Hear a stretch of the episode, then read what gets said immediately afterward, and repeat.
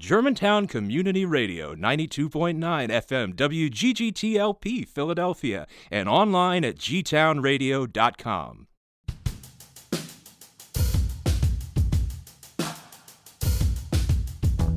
This is What Do You Know About That? A radio show about anything and everything happening in our community, our city, and our world. Here are your hosts, Eric Gershnow and Mary Angela Saavedra. Welcome, everyone. Thank you for joining us this afternoon for What Do You Know About That? As always, I'm your host, Eric Gershnow, and joining me is, as always, my lovely co-host, Mary Angela. How are you, Mary Angela? Hello, Eric. Hello. How are you? I'm doing just dandy. How are you? I'm great. Can't complain. Excellent. February is coming to a close here. Yeah. What, we have still more cold weather, though, ahead of us. Well, I mean, six weeks as of the beginning of February. So really only two weeks. Two weeks of winter left. So says the groundhog, though, right? right? Says right. the groundhog. Although we've had a couple nice warm days in the yeah. few past few weeks, so. It's just a tease. Yeah, exactly, right? Oh, looking forward to that springtime. Mm-hmm. Can't come fast enough. So, hey, Eric, why don't you tell us what's going on this day in science? Well, I'm glad you asked. So interesting. It's the two-year anniversary of the passing of Katherine Johnson, also known as Katherine Goble. So for folks who are familiar with the book, which was turned into a movie, Hidden Figures, she was the mathematician that helped to steer the spaceship. So Katherine Johnson, a legendary NASA scientist and a titan of mathematics, passed away on this day in twenty twenty.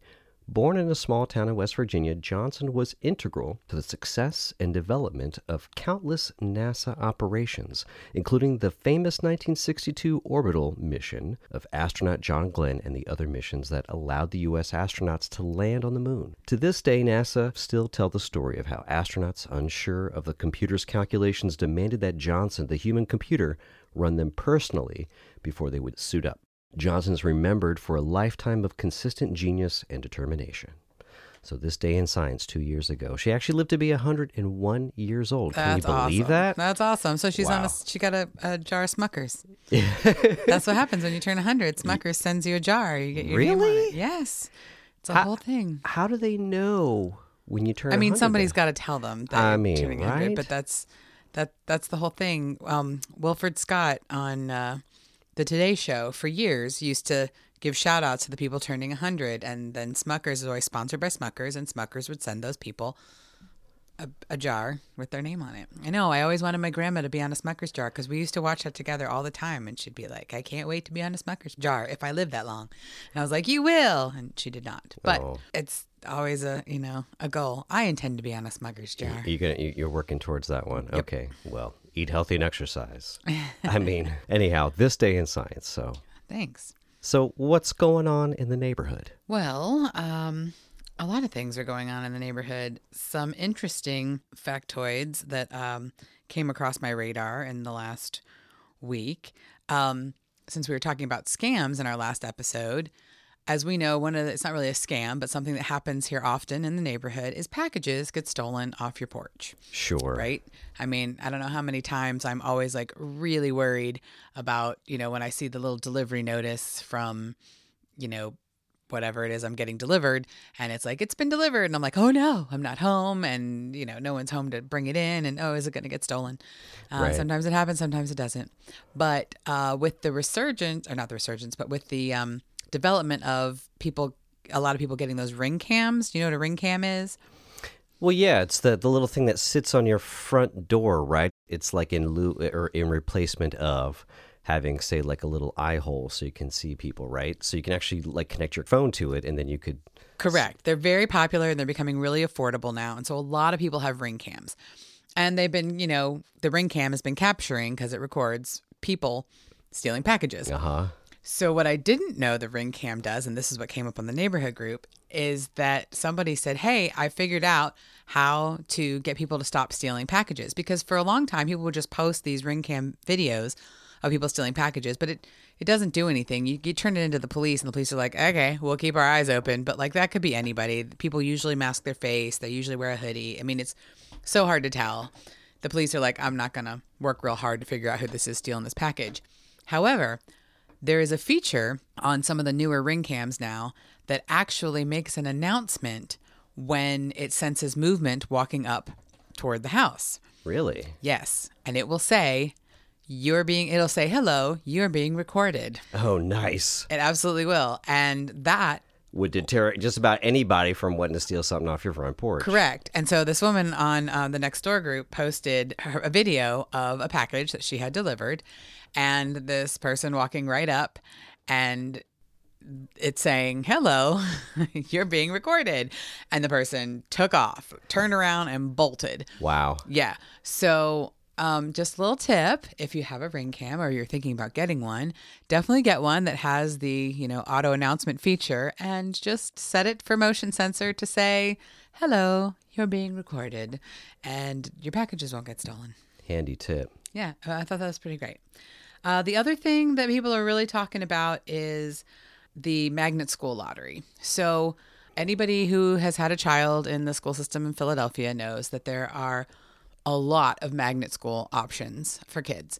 And I think that's great. It's something that, you know, where I grew up, that didn't exist. There was like one or two magnet schools, and, you know, if you really wanted to go, it was a whole thing. But here in Philadelphia, there are so many that, you know, when you hit eighth grade, they start telling you at the beginning, if you want to go to a good magnet school or, or go study something specific, you've got to start like early applying that year, and you have to like get things together. If it's an art school, you've got to have a portfolio. You've got to start writing your essays. I mean, I honestly... It's like a college application. Yeah. I mean, I felt like when, when our kid was going through that process that like, wow, that's a, that's a lot um, for an eighth grader. And, uh, you know, he worked really hard, and he did apply to five schools, and he ended up getting into three of his five choices, and, and got to choose where he wanted to go. Uh, he ended up going to F L C, and that was great. Well, they've done away with that system, and now what it is, it's a lottery system. So you enter the lottery with your five choices, and then you take a test that is a machine-graded writing test. So no more essays, no more, you know, portfolios. Not personalized. No, yeah. No more interviews, no more taking into consideration your grades and everything else. It is strictly this machine graded writing test, which basically qualifies you, and then you're entered into, if you, you know, passed that test or got a, a good enough score or whatever, you are entered into this lottery. And preference in the lottery is given to certain zip codes, because they're trying to um, sort of balance and make sure that, you know, plenty of uh, black and brown people get in, which is, I think, great. So the Is that was the, that the, the issue? Yes. The thought is that it would make this more equitable, right? And it would give opportunities for more people to get in. And I do agree with that. I do think that is a good idea. Um, however, what's happened, the flip of this, is that now without all this other criteria, right, it's it's making it harder for kids who have worked very hard in a specialization. So for example, our our kid who was into art, right? He had this whole portfolio he had been working on for what, like three years, mm-hmm. right? That he was working with a private art teacher to get this portfolio together to go in, because he wanted to go to Kappa. That was his top choice. And they had the pretty stringent, you know, entrance like application or whatever. It's hard to get into Kappa. It's very competitive because there's a lot of talented kids that they're, you know, getting a pull from. So correct. But now it isn't. Doesn't really matter. Now, now it's a lottery. If you apply and you pass the test to get in, right, and you have the, the, you know, minimum criteria, the interest in art, the interest of this, then it's a lottery mm-hmm. and you get in. Same thing with Central. Remember how competitive it was to get into Central? Um, you know, kids had to have certain attendance records, and they had to have, you know, write, write an essay that, you know, and uh, I think in some cases they had to, Um, have family that had gone to Central or something. I know that that's what helped um, Jared, I'm pretty sure, get in, was because his grandfather had gone to Central. So, you know, there's that, except yeah. now it's a lottery. So now, you know, you pass the test and you get entered in the lottery, and you may or may not get in. And we're getting a lot of feedback from parents in the community who are like, my child worked so hard for so long and didn't get into any of their mm. choices, and now are going to go to the neighborhood school. And as we all know, in a lot of cases, the neighborhood school is underfunded and undersupported.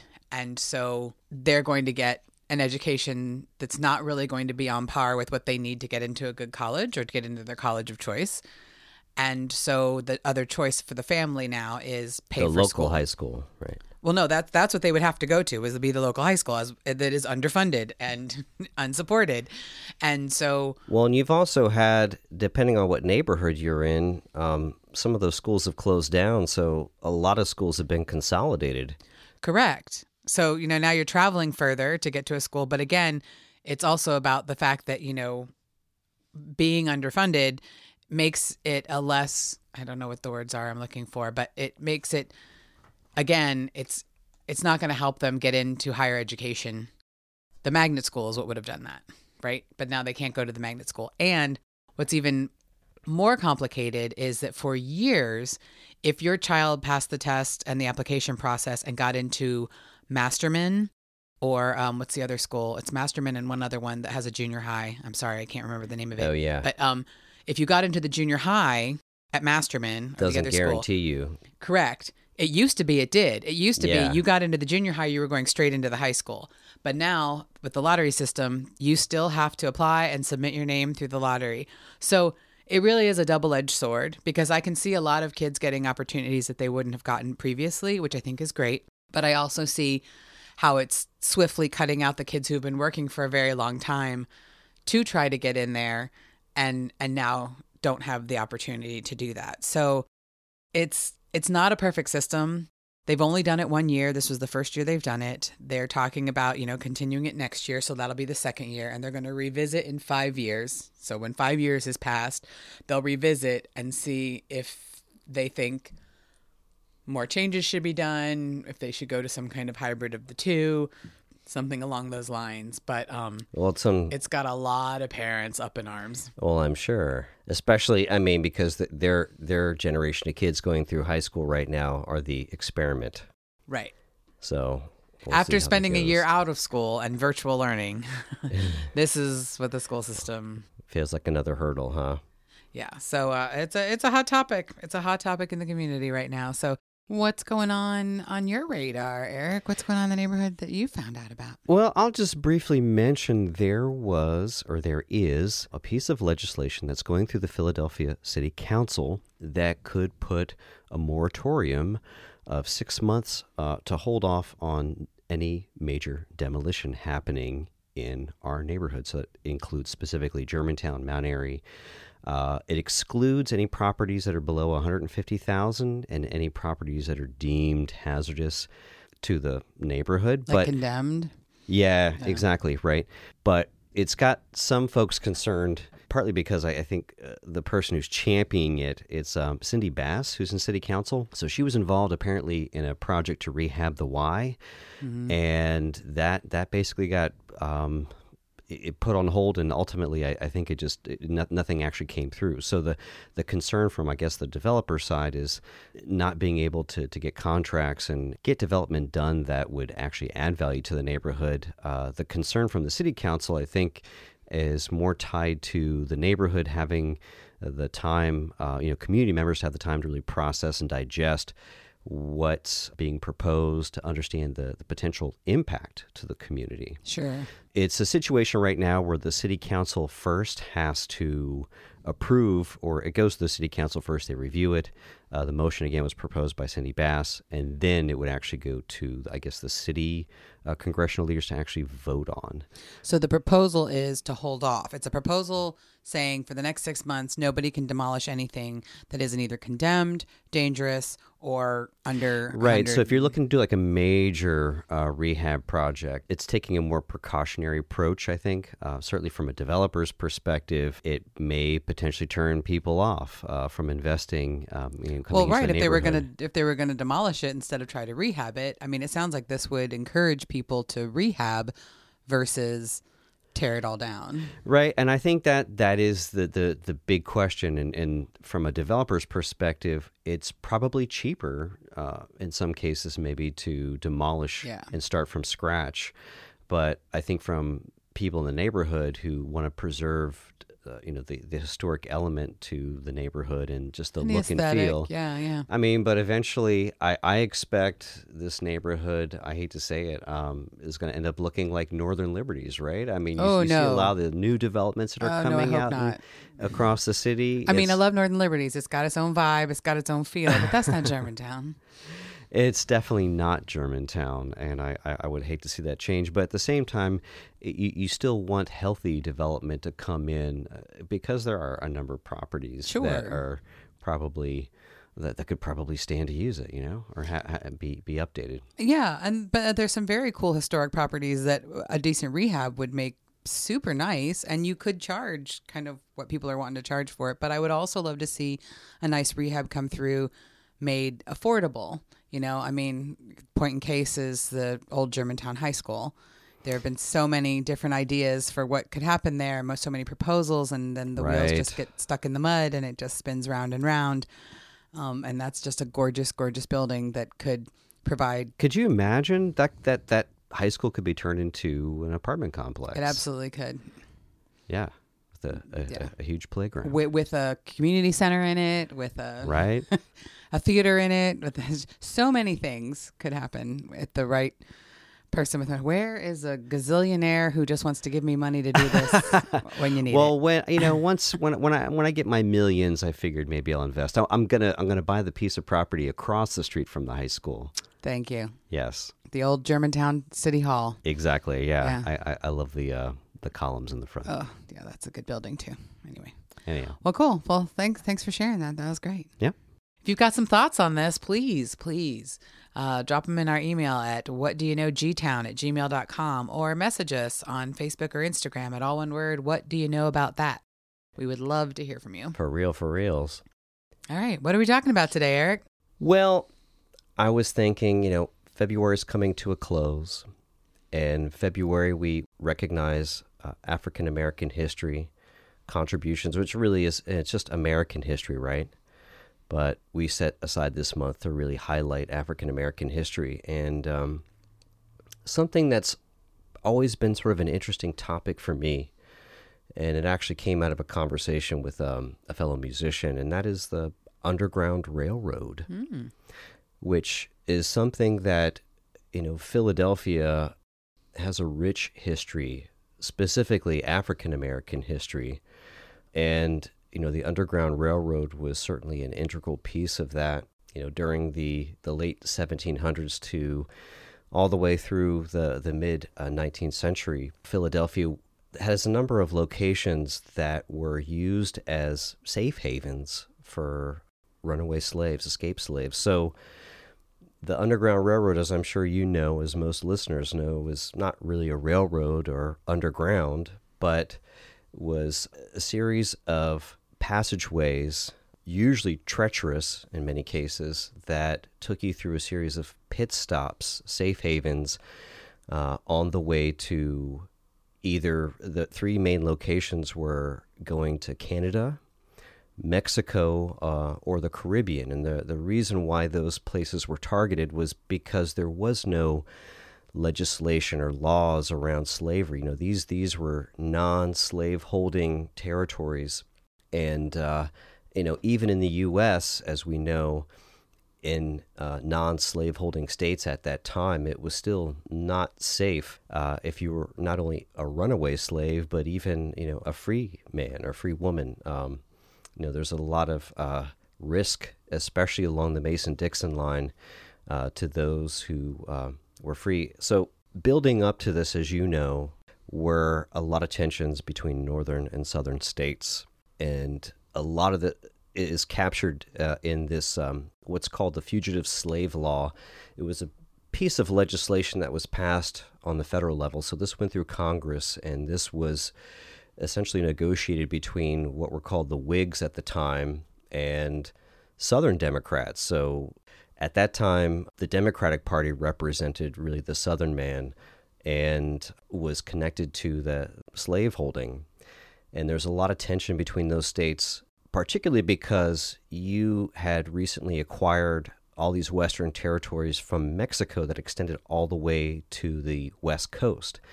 So the question was, are these states going to be slaveholding states or not? And part of that legislation included this Fugitive Slave Law, so it was designed to diffuse the conflict between the northern and southern states and really just prolong the, the start of the Civil War. Uh, it seemed like that was inevitable, and this but this was designed to try and tame a lot of that conflict.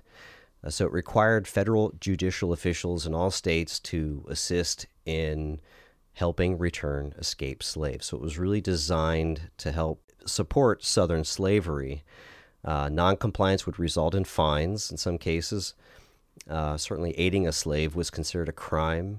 And, you know, slaves at that time pe- were people who didn't have any rights. So, you know, you capture a slave, it's not like they had the opportunity to seek a trial and testify on their behalf. You know, they're considered property. And because of this, this um, the way the law was written, there was incentive, and not, not only would you be punished if you if you aided and abetted an escaped slave, but you, uh, conversely, you'd be rewarded if you helped to return uh, fugitive slaves. So this actually spurred what was called the Reverse Underground Railroad. So you had folks who were essentially targeting not only fugitive slaves, but free people, Uh, and then funneling them into the South in order to receive payment.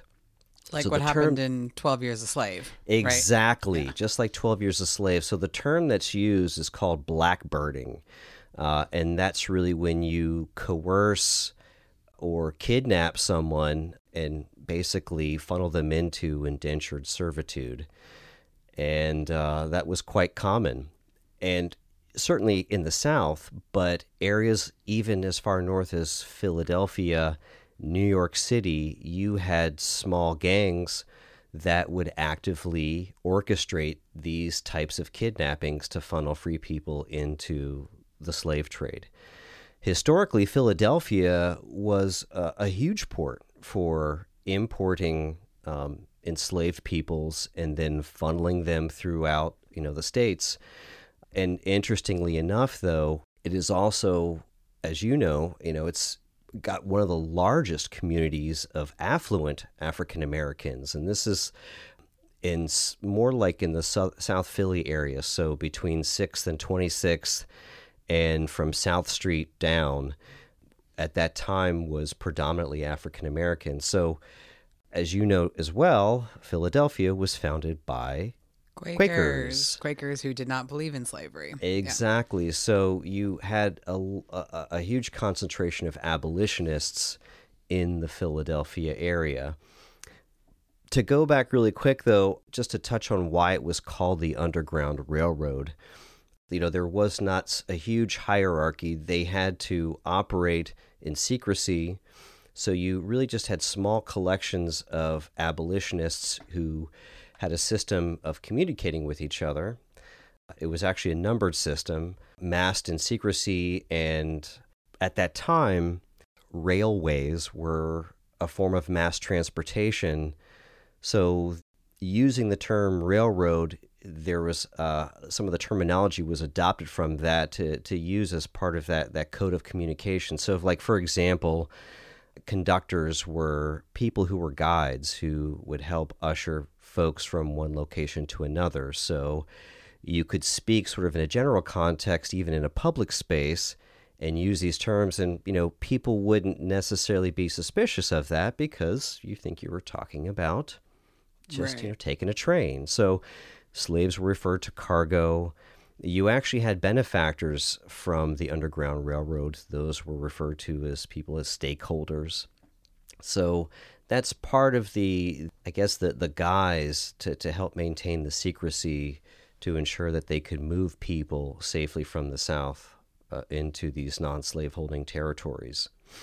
So something um, I'd like to mention was something that Charlie mentioned this weekend about the Mason-Dixon line. So I didn't really understand that the bottom of Pennsylvania is the Mason-Dixon line. Yeah. The Mason-Dixon line runs along the bottom of the state, which basically means Philadelphia is the last stop in the north before you end up in the south because the Mason-Dixon line cuts right through us here. Yeah, and it's really interesting because I, you know, I'm a D C native. You're from Northern Virginia, mm-hmm.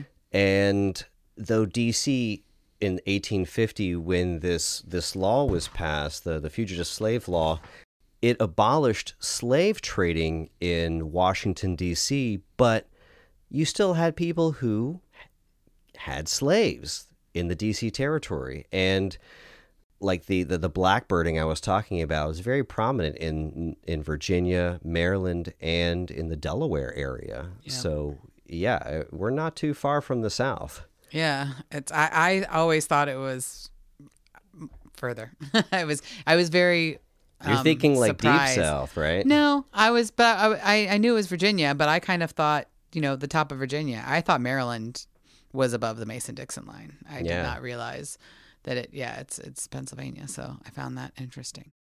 It, yeah, and it's and I think Philadelphia is is a, a unique location because you have this dichotomy where, yes, there's a lot of, you know, folks even coming up from the South who were actively chasing down supposedly runaway slaves, but pretty much anyone they can get their hands on to make money selling, you know, f- just fueling the slave trade into the South.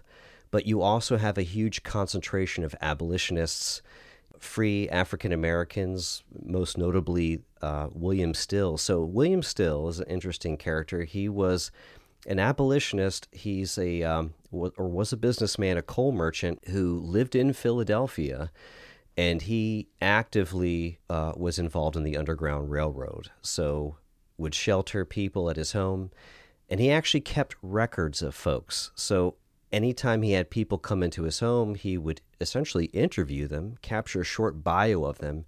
The reason for doing that was to help reunite families. So if oh, you can wow. imagine people being ushered out, you're not always going to have the opportunity to take everyone, say, at once. It's certainly more risky for women and children to travel a lot of the treacherous mm-hmm. you know, path to get to the north.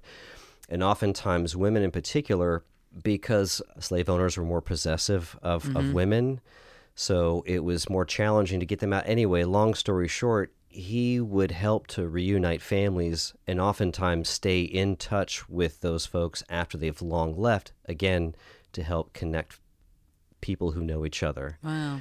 Uh, ultimately, he took those documents, those bios, and then drafted them into a book. It's called The Underground Railroad Records. That's literally what it's called. It was published in eighteen seventy-two, and he actually has some strong connections to this area, in particular the Johnson House. You're mm. familiar with the Johnson House, I right? Am. Yeah, I've toured it and everything. Yeah, so the Johnson House, and you can do some research on your own. They have their own websites just called johnson house dot org. It's one of the um, uh, historical sites in our neighborhood. It was, again, owned by Quakers. Uh, it had, I believe, three generations live there up until nineteen oh eight, but it was like built in seventeen sixty-eight. Mm-hmm. And they uh, were a one of the major stops along the Underground Railroad. So it was a it's a fairly large property, and they would actually have people stay in the attic. So they had like a secret trap door that would lead up to the attic.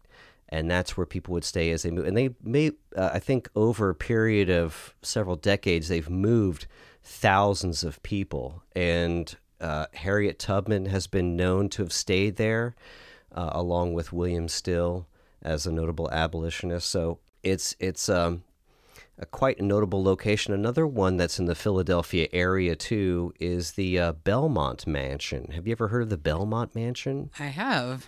So the Belmont Mansion has an interesting history. It was built in seventeen forty-two by an attorney who worked for the Penn family, and uh, ended up passing down to a gentleman by the name of Richard Peters, who was a speaker of the Pennsylvania Assembly. So the house ended up becoming host to a number of prominent historical figures in American history, notably George Washington, John Adams, Thomas Jefferson, and James Madison.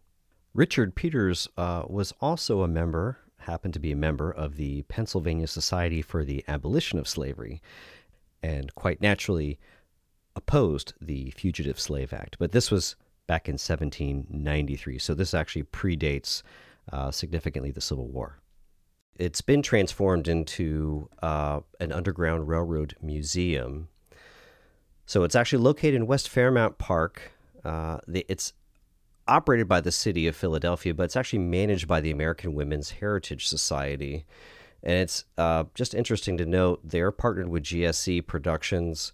They host theatrical performances of African American heritage. And they're also partnered with the um, Lest We Forget Slavery Museum. Yeah, which I, I heard about that. We they were on um, that Community Voices episode that I did about historic Germantown. So that's here in the area also. Yeah. You know, it's quite interesting. The conversation I initially had with a friend of mine, he had told me he had been on an actual tour. And I know there are tours that you can take. There's a lot of locations that are right downtown near the Liberty Bell. Uh, there's the African American History Museum that's down there. Mm-hmm. But I want to say that there's old locations, historic locations within Philadelphia that still have some of these places where folks would be hidden, you know, mm-hmm. that would hide away. Uh, I don't know if you can actually take a tour. That'd I, be really kind of cool. I don't think could. so. But inside the Johnson House, there is um, a map. It's uh, at least it used to be the last time I was there, which was like four or five years ago. But it was this, there was this big map that sort of pinpointed the Underground Railroad and how it, where it came from. And I think the, I mean, like where, where all the routes were. And there were several big ones coming from the Carolinas and Georgia and in that area that would go all the way up um, through Philadelphia and up uh, into Canada was, was the end goal. Um, I actually have a little piece of history in my family. So we lived in the John Hutchinson House, which is in Chantilly, Virginia. And um, it was built in the seventeen hundreds. And one of the things we discovered while living there was um, a little trapdoor in the pantry, or it was like a small closet or cupboard that, yes, led to um, a a small, uh, basically underground room that we think was a place to hide um, endangered slaves on the Underground Railroad yeah. at some point. Wow. Yeah. Because from what we know, um, the house was occupied mostly by, um, I think, Sarah Hutchinson, which was the wife or the daughter or somebody. Um, but anyway, the men were off fighting the war, leaving the women. And, um, and yeah, so we think that's most likely what it was used for. Wow. Yeah. That's really interesting. But that's, I mean, that was a house that was built in the seventeen hundreds. So it kind of makes sense, you know, that that would be the case. And here in Philadelphia, we have a lot of houses that were built in the seventeen hundreds that still stand today. So right. It stands to reason. And, you know, just seeing that map in the Johnson House of, you know, how, how so many roads led through Philadelphia. Um, I'm wondering if maybe it was because you could get on a ship, like you talked about, they would go to the Caribbean, mm-hmm. um, which is surprising to me because I thought that was the way and um, enslaved people made it into the United so, States. Yeah, historically, between sixteen sixty-two and eighteen oh seven, uh, Britain was still shipping Africans uh, across the Atlantic Ocean, and um, you know, the Caribbean was a British-owned colony at the time, but enslaved peoples uh, had rebelled against slavery uh, right up until the emancipation, uh, which happened in eighteen thirty-four. So it, it predates the Civil War. Slavery was, I believe, on its way out, actually. It wasn't really until the, the invention of the cotton gin, so that you're combining um, industrialization with free labor. And that's what really helped to boost the Southern economy. Mm-hmm. And that's what sort of kept slavery going. Gotcha. Yeah. Hmm. Well, it's a, it's an interesting piece of history that definitely still lives around us, meaning like the, the, the evidence um, of it is, is around us, meaning, you know, these places that people traveled. And I'm glad that the Johnson House still exists as a as a piece of that history to remind us that there were people in our community who opposed this and wanted to help people get to freedom. Totally. And, you know, it's interesting to note there's, you know, the Johnson House in particular was a pit stop, but there was another or uh, several other locations just within our neighborhood mm-hmm. that were safe havens. Um, another individual in particular, Lucretia Motts in Cheltenham. So she was a Quaker as well, and she championed for women's rights. Uh, she was from seventeen ninety-three, passed away in eighteen eighty, but her house was uh, located in Cheltenham, and I believe there is a plaque with her name on it. From the Pennsylvania Historical and Museum Commission, and it reads, "Nearby stood Roadside, the home of the ardent Quakeress Lucretia C. Mott. Her most notable work was in connection with anti-slavery women's rights, temperance, and peace." Nice. So, yeah, I mean, you know, Philly's known for being a community that rallies together to help people, and it started way back when. Yeah, no doubt. And for anyone who's interested in, in say, taking a walking tour uh, of Underground Railroad destinations uh, downtown, you can go to the constitutional dot com. It's got a breakdown of various locations. Like I said, there's a huge cluster of locations that are right downtown near the Liberty Bell. So uh, you can take a gander there, but then you don't have to walk too far within our neighborhood to uh, hit the Johnson House or the Belmont House if you want, or I the Belmont Mansion if you want to. Probably throw a rock right now and hit it. it's, probably. It's right over there on Washington Street, one block away. You're right. Well, if any of our listeners have anything to contribute to this topic, we, we'd love to hear if you have any particular stories uh, of unique interest, um, either from places you visited or personal history that you know of. We would love to hear from you. Absolutely. Drop us an email at whatdoyouknowgtown at gmail dot com or give us a D M on our Facebook or Instagram at What Do You Know About That. That's right. And please stay tuned for our next segment, Who Are the Musicians in Your Neighborhood? Today we are joined by Miz Emily Drinker, so don't go anywhere. You're listening to ninety-two point nine F M G-Town Radio.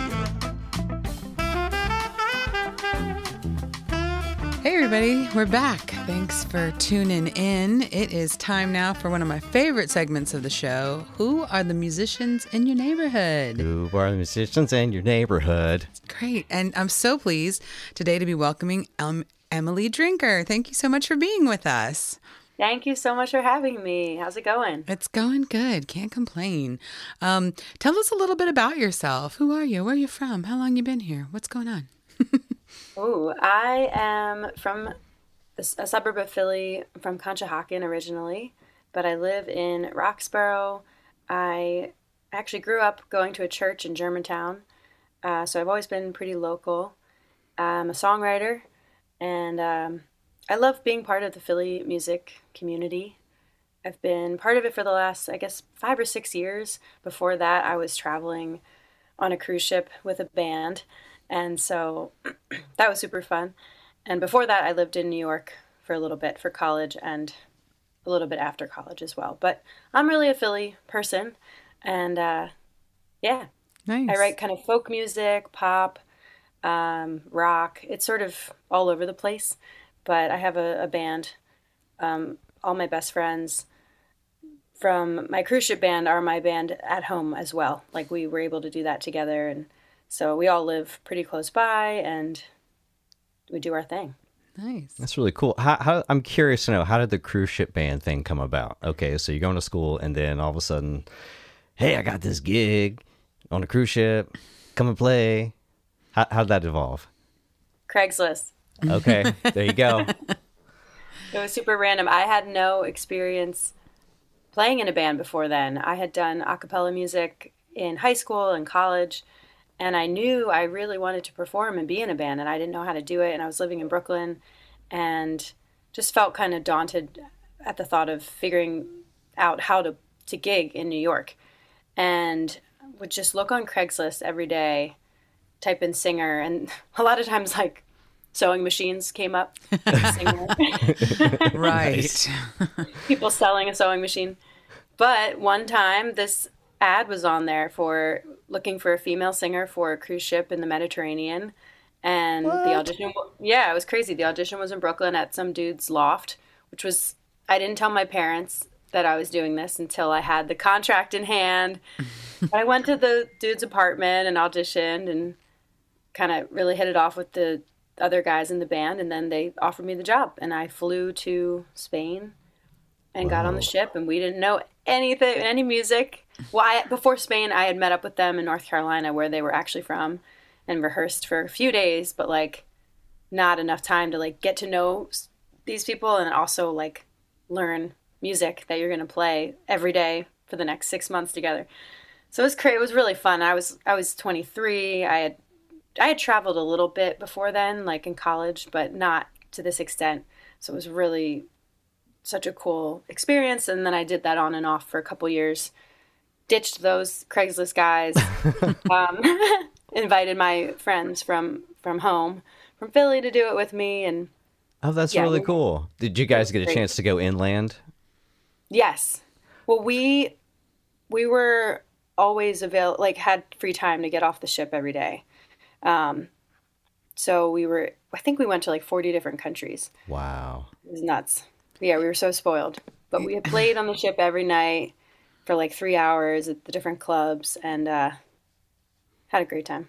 Wow. That's a, that's a great gig if you can get it. Yeah, no. That's so awesome. So that's going to be my next gig, okay?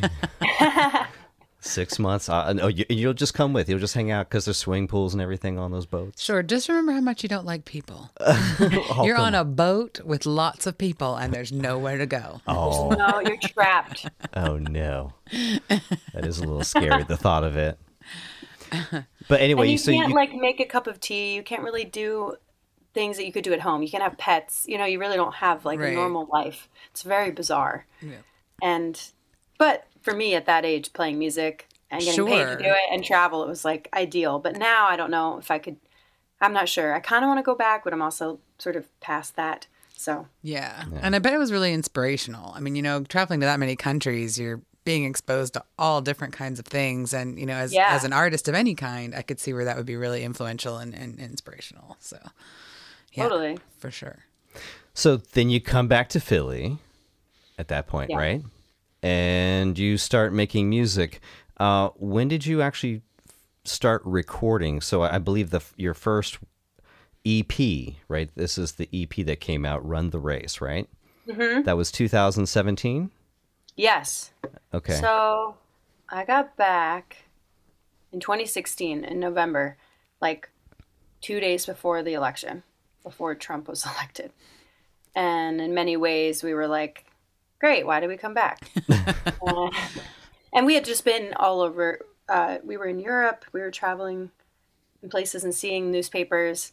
Like I remember being, we went to Israel, and I remember looking at a newspaper there that had Trump and Hillary on the cover, and couldn't read the headline, but just kind of realizing like, wow, we're about to go home to this horrible news cycle that we've sort of been um, immune from. Like we have, we've been living in our own world on the ship, and all this stuff is going on with the campaign and just, yeah, intensity. And then came back literally two days later, voted, and then started to record. I guess it took me about a year. I think that album that came out like November, twenty seventeen. So I was sort of chilling. I found an apartment, um, in the winter time, did my thing. I was like kind of aimless, got a job at a restaurant. Um, really wanted to keep playing, but kind of needed a break too after all of the time at sea. Right. And, uh, yeah, finally kind of got a few songs together and recorded. And I went to this awesome studio that, um, a friend of mine, Matt Muir, works out of sometimes. He's an amazing, amazing engineer. So yeah, we recorded four tunes and, um, yeah, kind of finally got it together. And then I had a nice E P release show and felt really kind of invigorated by that and realized, okay, no more cruising. Maybe I should just try to like do some more, you know, original stuff. Right. And pretty much since then I've been working as a musician in Philly, and it's been great. Cool. So the E P, was that with the same group of guys that was on the cruise ship with you? or? It actually wasn't. Okay. Now that I'm thinking about it, I had already had, before the cruise or in between cruises, I had a different band. And so I recorded it with them because they had sort of, we worked out some versions of the songs before I went for my last cruise contract. So it was a few different guys than the people I've been working with more now, which is really the cruise band. And yeah, it was just different bass player and a different drummer. But my guitar player, Ethan, uh, he's on all the new stuff as well. So yeah. Very cool. And I also live with him. And we work together like full time playing duo gigs. And then we also live with my boyfriend, Josh. So we have a house of musicians here. And, and Josh is in my band as well. So. And he's the drummer, correct? He's the drummer, yeah. Ah, okay. Thanks. There you go.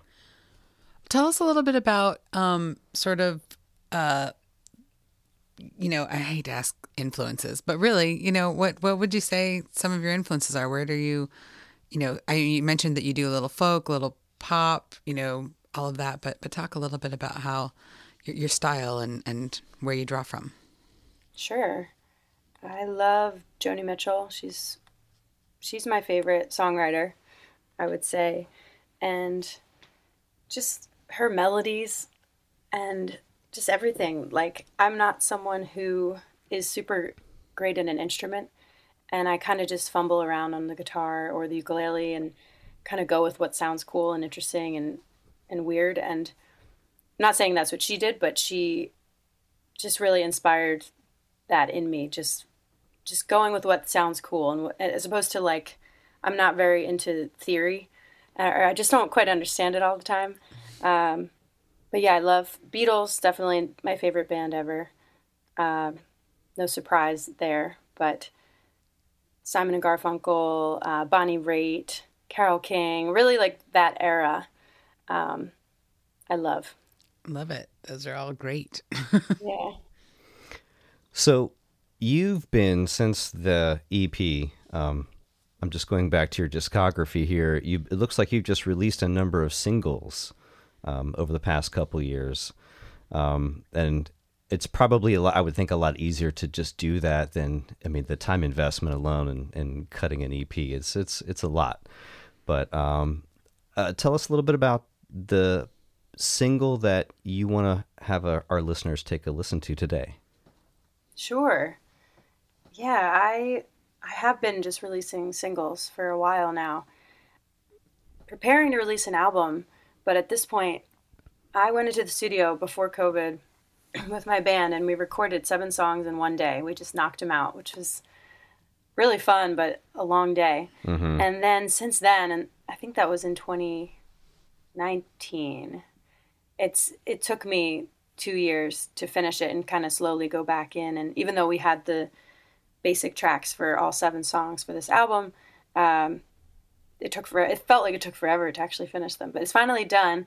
But I've released now five out of seven of the songs from the album nice. As singles. So I'm in this weird moment where I'm not sure. Now I feel like I'm neglecting the last two songs, and they deserve their moment as, you know, singles as well. But then the entire thing has been out, so I'm I'm deciding still if I, I want to release those two or just drop the album finally and move on, because at this point I already have so many other projects in mind that I want to get to work on. So, but nowadays people just don't always have the attention span for albums, so I guess that's it's why true. I'm doing it that way.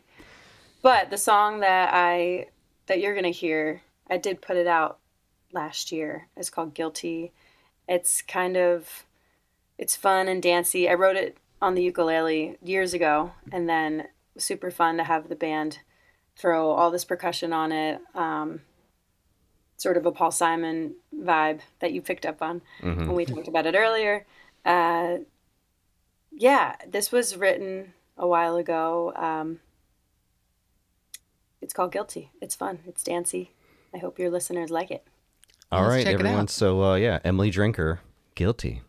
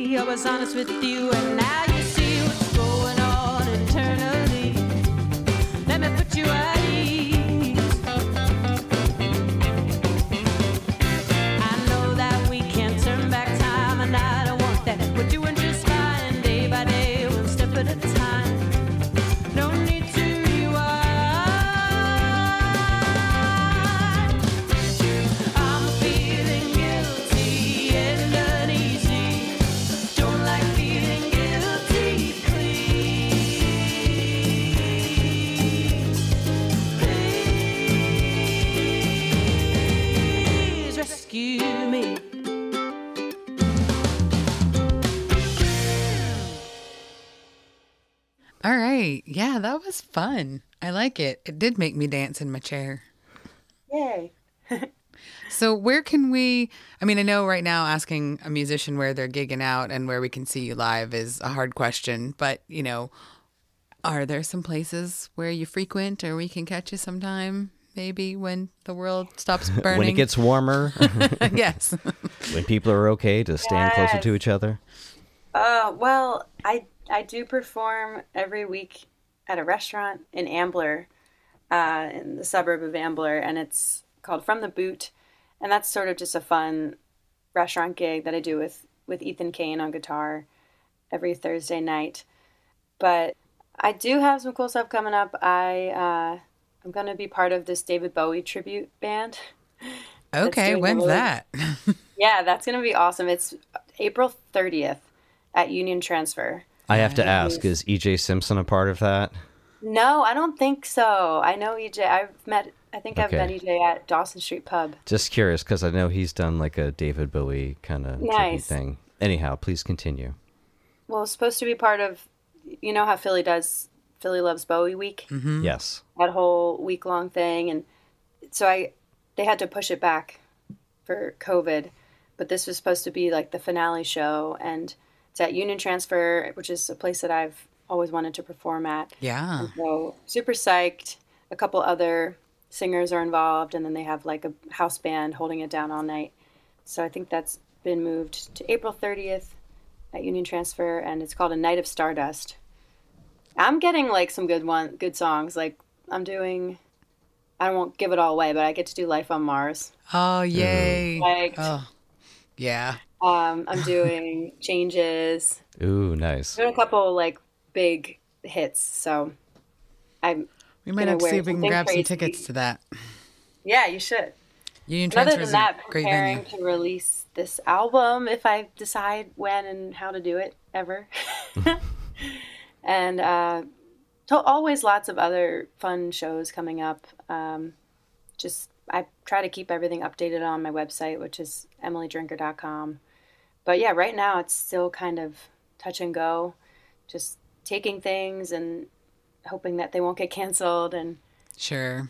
Yeah, just doing what I can. The spring is coming. There'll be outdoor concerts yeah. again. That is always yeah. the best. Yeah, exactly. You know? But when and you can. Something...